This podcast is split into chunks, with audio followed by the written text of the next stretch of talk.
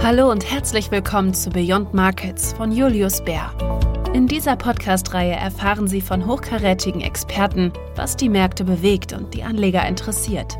Sie erhalten brandaktuelle Einschätzungen zu den globalen Marktentwicklungen, wichtige Erkenntnisse und strategische Inputs.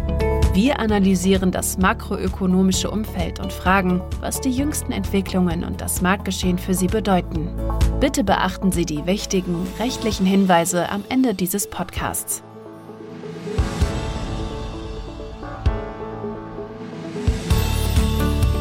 Hallo, ich bin Martina Kaut und ich arbeite im Bereich Investment and Wealth Management Solutions bei Julius Baer.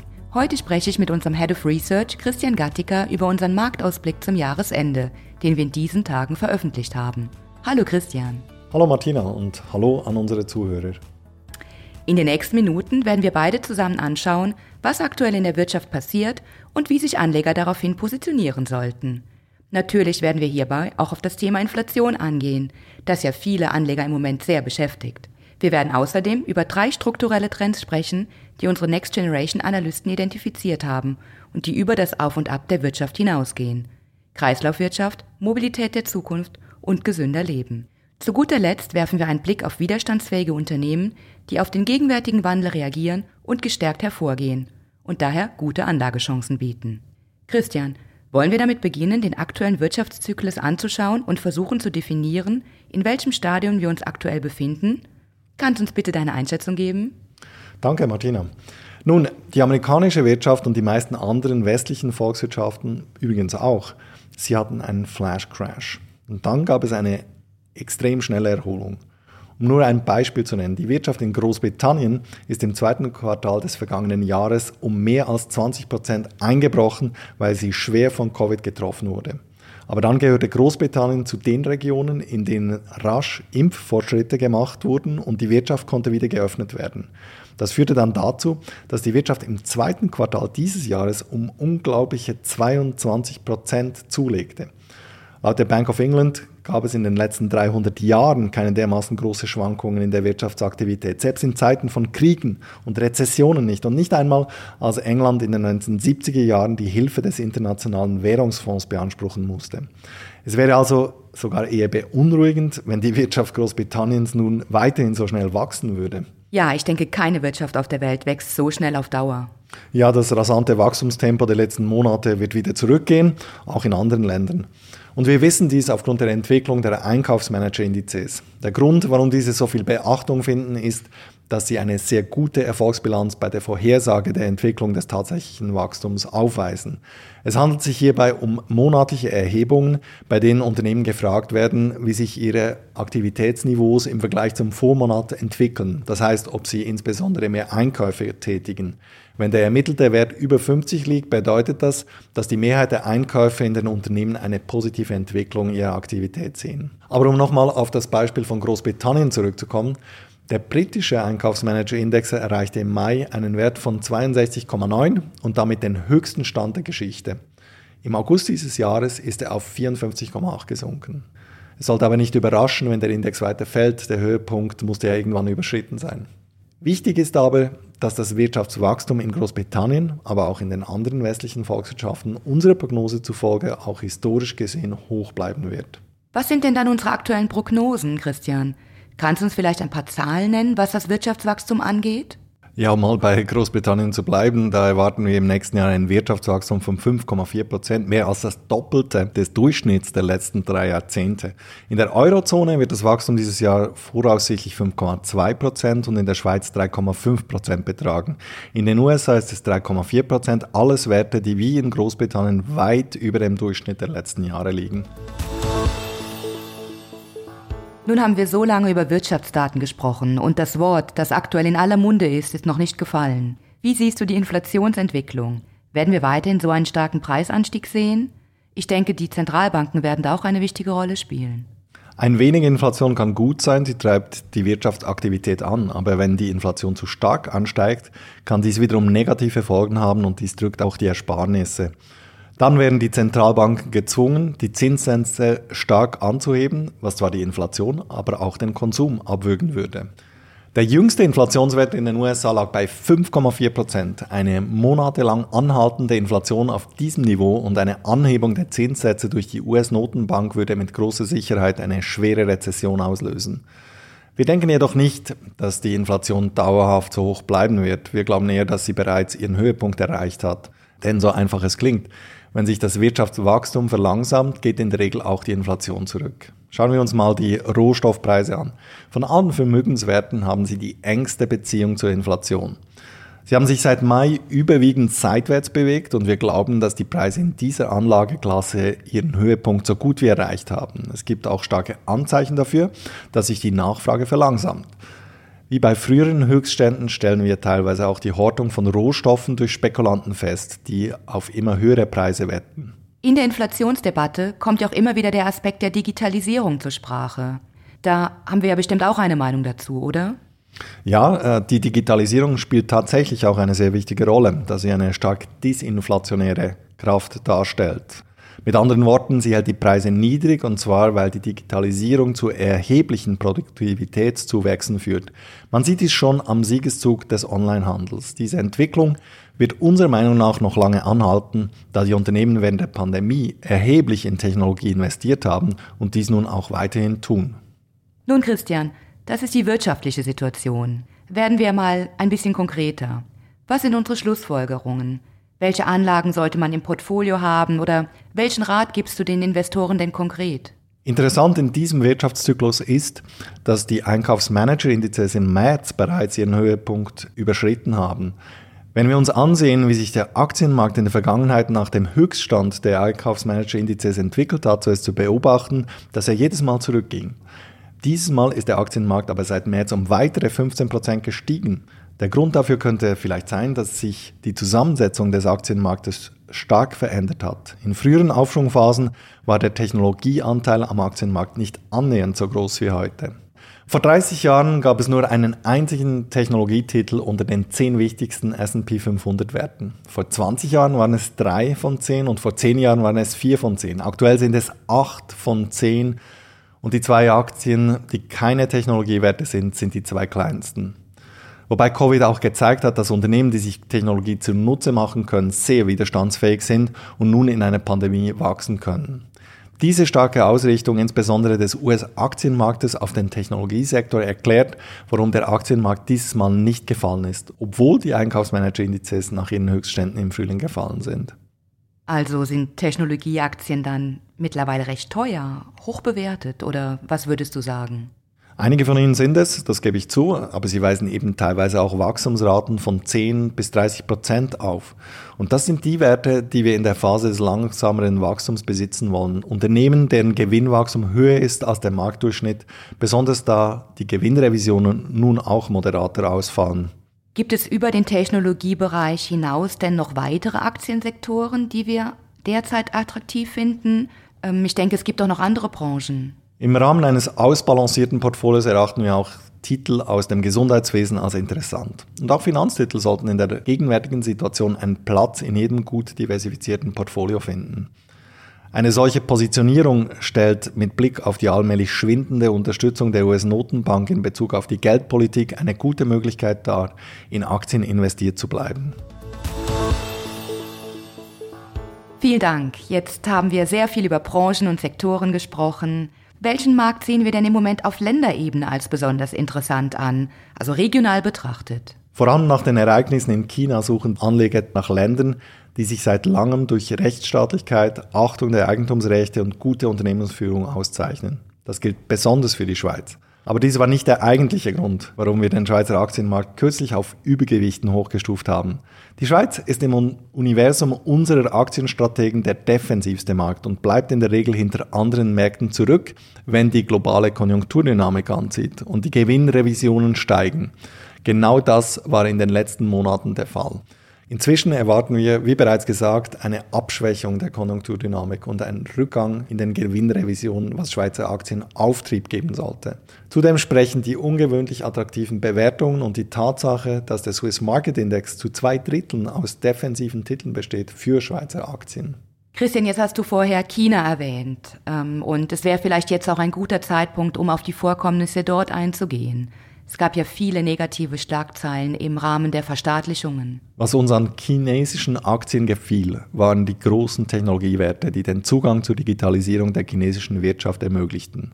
Wir hatten hier die ersten Anzeichen im letzten November, dass es ein hartes Durchgreifen seitens der chinesischen Regierung geben könnte, aber das Ausmaß und die Auswirkungen haben uns wie so viele andere auch überrascht. Nun, die chinesische wie auch die globale Wirtschaft wird sich weiter digitalisieren, aber die Aktionäre der chinesischen IT-Firmen werden nicht unbedingt davon profitieren, zumindest nicht in dem Ausmaß, wie es die US-IT-Firmen tun. China hat nun die Rolle des Staates gegenüber dem Markt in jenen Sektoren gestärkt, die für die Erreichung seiner strategischen Ziele wichtig sind. Wir rechnen nicht damit, dass die regulatorischen Maßnahmen auf die Gesamtwirtschaft ausgeweitet werden, aber die Risiken sind gestiegen. Aus Anlegesicht kann man sich fragen, ob das Schlimmste überstanden und es vielleicht sinnvoll ist, das Engagement in chinesischen Aktien zu erhöhen. Wir bleiben aber vorerst der Auffassung, dass eine nachhaltige Markterholung frühestens Ende Jahr eintritt. Okay, aber sollte Asien nicht trotzdem einen Platz im Portfolio haben? Schließlich leben in Asien ja mehr Menschen als im ganzen Rest der Welt zusammen. Ja, zum Glück gibt es auch andere interessante Unternehmen in Asien, so in Japan, in Korea, Taiwan oder auch in Indien. Nachdem wir im Juli unser empfohlenes Rating für China auf neutral herabgestuft hatten, haben wir als erstes einen Korb mit qualitativ hochwertigen Unternehmen in Asien außerhalb Chinas zusammengestellt, die ein gutes Wachstum aufweisen und alle im Technologiesektor tätig sind, sei es in Hardware oder Software. Als wir ihre Aktienkurse in einem Index zusammenfassen, stellten wir fest, dass sie bereits vor dem Start von Covid sowohl China als auch das übrige Asien übertrafen. Und seither übertreffen sie diese Entwicklung noch immer, ja sogar noch stärker. Wir konzentrieren uns außerdem auch auf asiatische Real Estate Investments, also Immobilien, sogenannte REITs. Diese sind defensiv und bieten eine gute Rendite von 4% und wachsen stetig. Bei den Ländern verlagerte sich unsere größte Übergewichtung in Asien nach Indien. Aber ist Indien nicht ein noch zyklischerer Markt als China? Was gefällt uns besonders am indischen Aktienmarkt? Kannst du vielleicht noch ein bisschen weiter ausführen? Ja, das ist sicher richtig. Aber es gibt dort IT-Unternehmen und die machen jetzt viel mehr als nur Business Process Outsourcing. Sie beschäftigen sich mit Datenanalyse, künstlicher Intelligenz, digitalem Marketing, Cloud, Internet der Dinge, agilen und anderen Modernisierungsanwendungen, Blockchain und Engineering.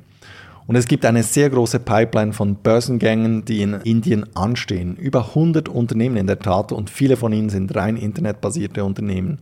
Und es gibt noch etwas Besonderes an Indien, nämlich seine Bevölkerungsentwicklung. Die indische Bevölkerung im erwerbsfähigen Alter hat vor drei Jahren die Zahl der älteren Bevölkerung überholt. Demografen schätzen, dass sie bis etwa 2055 darüber liegen wird. Wenn wir einen Blick auf andere Länder werfen und die Jahre ermitteln, in denen sie eine ähnliche Schwelle überschritten haben, sehen wir etwas sehr Interessantes. In Japan war dies 1964 der Fall. In den folgenden fünf Jahren verdoppelte sich die Tokyo-Börse. In Korea war es 1987 und in den darauffolgenden fünf Jahren stieg der Aktienmarkt um 120 Prozent. Und in China war es 1994, der Aktienmarkt stieg in den nächsten fünf Jahren um 75 Prozent. In Indien war es das Jahr 2018. Seitdem ist der Aktienmarkt um 50 Prozent gestiegen. Der Schluss liegt nahe, dass da noch mehr kommen könnte. Christian, wir haben nun lange über Aktien gesprochen, aber wir müssen unbedingt noch auf das Thema Anleihen eingehen, da sie ja für viele unserer Kunden immer noch ein wichtiger Portfoliobestandteil sind. Wie sehen wir denn hier die Entwicklung? Ist ein schwieriges Thema im Moment. Diese sind im Moment nicht unsere bevorzugte Anlageklasse, weil die Bewertungen wirklich extrem sind. Aber sie haben natürlich immer noch ihre Berechtigung in den Portfolios, vor allem für eher vorsichtige Anleger. Was die weitere Entwicklung dieser Anlageklasse angeht, so hängt vieles von der US-Zentralbank ab. Einerseits sagt diese, dass sie es nicht eilig habe, ihre Anleihenkäufe zu reduzieren. Andererseits hat sie viele Signale ausgesendet, dass sie es tun wird. Der Zeitpunkt hängt vom Arbeitsmarkt ab und die jüngsten Zahlen waren ein Schock. Ökonomen erwarteten im August rund 700.000 neue Arbeitsplätze, es wurden aber nur 250.000 geschaffen. Die Nachfrage der Firmen ist nicht das Problem. Es gibt mehr als 10 Millionen freie Stellen, so viele wie nie zuvor. Was ist also das Problem unserer Meinung nach? Das Problem ist, dass die Menschen nicht so schnell wie erwartet auf den Arbeitsmarkt zurückkehren. Vielleicht, weil die Regierung bisher eine außergewöhnlich hohe Arbeitslosenunterstützung gewährte, vielleicht aber auch wegen der Delta-Variante. Die potenziellen Arbeitsplätze, die im letzten Monat hätten geschaffen werden sollen, sind aber immer noch da und sie werden nur später besetzt werden. Jedoch besteht eine gewisse Unsicherheit und die Folge wird unserer Meinung nach eine erhöhte Volatilität am Markt für Staatsanleihen sein und dieser ist der Maßstab für die Anleihen. Bei festverzinslichen Wertpapieren ist es also wichtig, eine flexible Strategie zu fahren und sich bietende Chancen wahrzunehmen. Vielen Dank, Christian. Was sind denn dann unsere konkreten Empfehlungen im Anleihebereich? Gibt es Segmente, die man guten Gewissens anschauen kann? In einer mitzyklischen Abschwächung wird die Geldschwemme nicht mehr allen Unternehmen gleichermaßen zugutekommen, auch wenn die Ratingagenturen wohl weiterhin mehr Hoch- als Herabstufungen vornehmen dürften.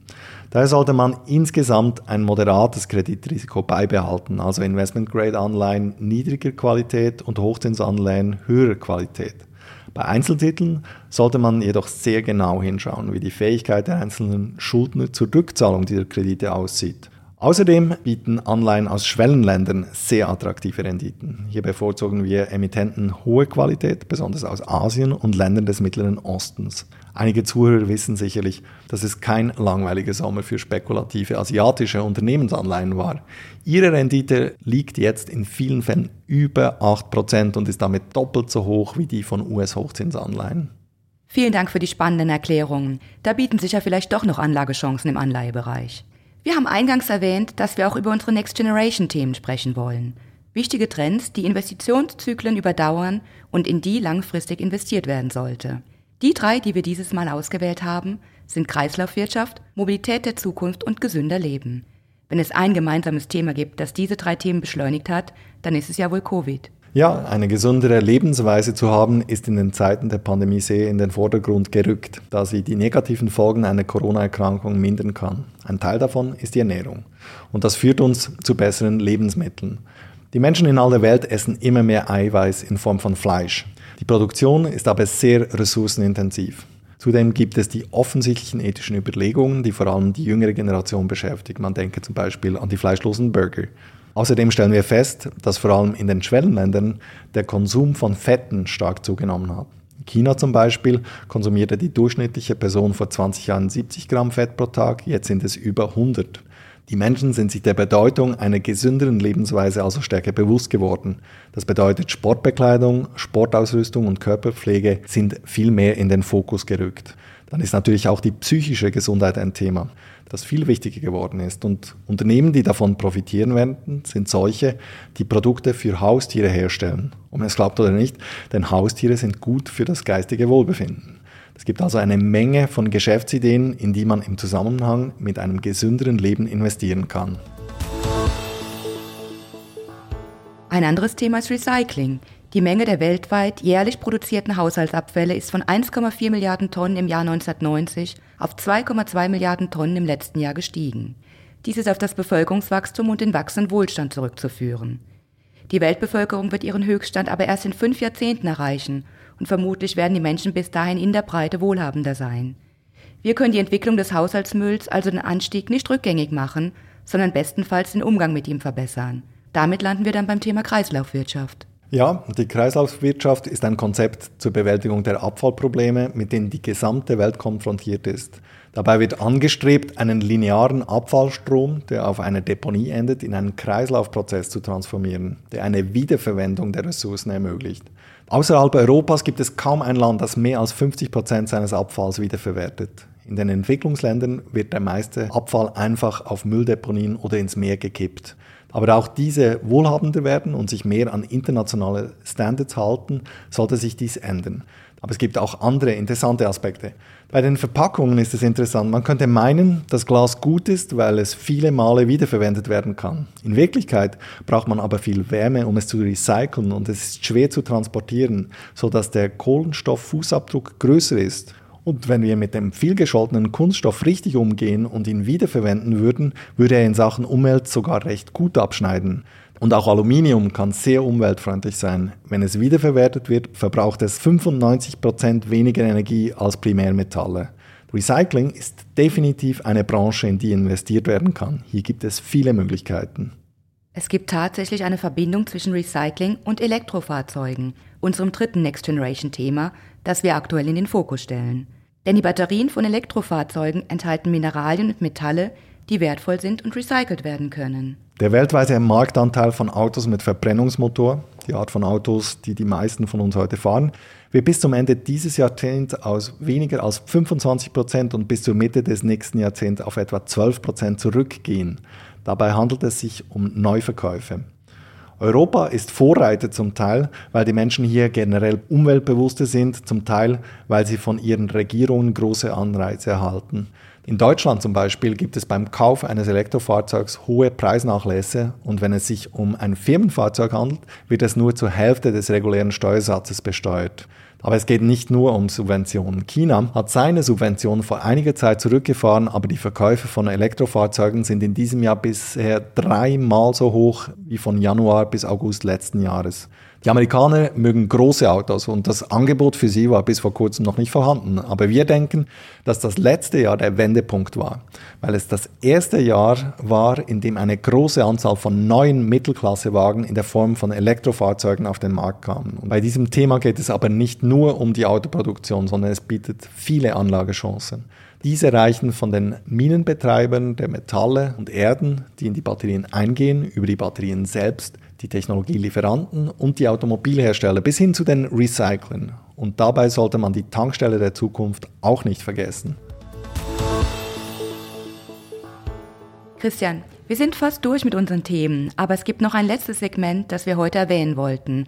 Und das sind sogenannte widerstandsfähige Unternehmen, die wir identifiziert haben. Was sind die Faktoren, die Unternehmen auch in einem disruptiven Umfeld wie aktuell dazu befähigt, erfolgreich zu sein? Unsere Analysten haben sich intensiv mit der Frage beschäftigt, was Unternehmen, die sich in Zeiten des Wandels gut behaupten, gemeinsam haben. Und sie ermittelten dabei die folgenden Erfolgsfaktoren. Innovation, Flexibilität und Anpassungsfähigkeit. Sie sind unserer Meinung nach eben widerstandsfähig, weil sie mindestens eine dieser drei Faktoren ausweisen. Erstens die Preisgestaltungsmacht. Unternehmen mit diesen drei Eigenschaften haben vielleicht nicht das größte Wachstum, aber sie haben in der Regel eine starke Preisgestaltungsmacht, weil ihre Kunden einen großen Mehrwert aus ihren Produkten oder Dienstleistungen ziehen. Daher sind die Kunden bereit, auch mehr zu zahlen. Zweitens Wachstum. Diese Unternehmen wachsen in der Regel auch unabhängig vom Konjunkturzyklus. Vielleicht, weil sie sich von unrentablen Geschäftsbereichen getrennt haben, weil sie einen Megatrend erkannt haben oder weil sie einen völlig neuen Markt geschaffen haben. Drittens eine Lieferkettenstrategie. Sie verfügen auch in der Regel über gut organisierte Lieferketten, was in der heutigen Zeit, in der die geopolitischen Verhältnisse so instabil sind und wir uns mitten in einer globalen Pandemie befinden, besonders wichtig ist. Unser Aktienresearch-Analyst Peter Casanova nennt diese Unternehmen Schlafgutfirmen. Sie werden in schwierigen Zeiten viel eher überleben und noch stärker aus einer Krise herauskommen. So können ihre Aktionäre sie besitzen und nachts gut schlafen. Wir haben ein Dutzend solcher Unternehmen ausfindig gemacht, die in ganz unterschiedlichen Bereichen tätig sind, von Kosmetika bis Logistik, von Pharmazeutika bis Finanzdienstleistungen, von Software bis Streamingdiensten. Nun müssen wir leider zum Schluss kommen. Christian, willst du die wichtigsten Aspekte nochmal zusammenfassen? Wie sollten Anleger sich in den kommenden Monaten denn jetzt positionieren? Der Aktienmarkt befindet sich immer noch in einem starken mehrjährigen Aufwärtstrend. Aber die Wirtschaft hat ihre anfängliche Erholungsphase hinter sich gelassen und in der mittleren Phase des Zyklus, in der wir uns jetzt befinden, setzen wir auf eine Kombination aus Wachstumsaktien und eher defensiven Firmen, wie zum Beispiel aus dem Gesundheitssektor. In den Vereinigten Staaten gibt es viele davon. Aber der Markt, der sich am besten im aktuellen Wirtschaftsumfeld eignet, ist unser Heimmarkt mit seinen Schweizer Aktien. In Asien haben die Vorkommnisse in China uns dazu veranlasst, unseren Fokus von China auf Indien zu verlegen. Aber auch außerhalb Chinas und Indiens gibt es in Asien viele gute Unternehmen, die von der Digitalisierung profitieren. Im Bereich der festverzinslichen Anlagen setzen wir auf Emittenten mit einem moderaten Kreditrisiko, aber empfehlen vor allem einen aktiven Anlageansatz, da die Bewertungen relativ hoch sind und die Zinskurvenentwicklung viele Fragen aufwirft. Entscheidend ist aber aus unserer Sicht, dass Anleger trotz den zahlreichen Fragen, die die Pandemie und die Wirtschaftsentwicklung aufwerfen, investiert bleiben und nicht im Cash verharren. Das ist weiterhin unser Hauptkandidat für die schwächste Anlageklasse. Damit sind wir auch schon am Ende angelangt. Vielen Dank für das Gespräch, Christian. Danke dir, Martina. War mir ein Vergnügen. Und vielen Dank auch Ihnen, liebe Zuhörer. Wir würden uns freuen, wenn Sie beim nächsten Julius Bär Podcast wieder reinhören. Bis bald.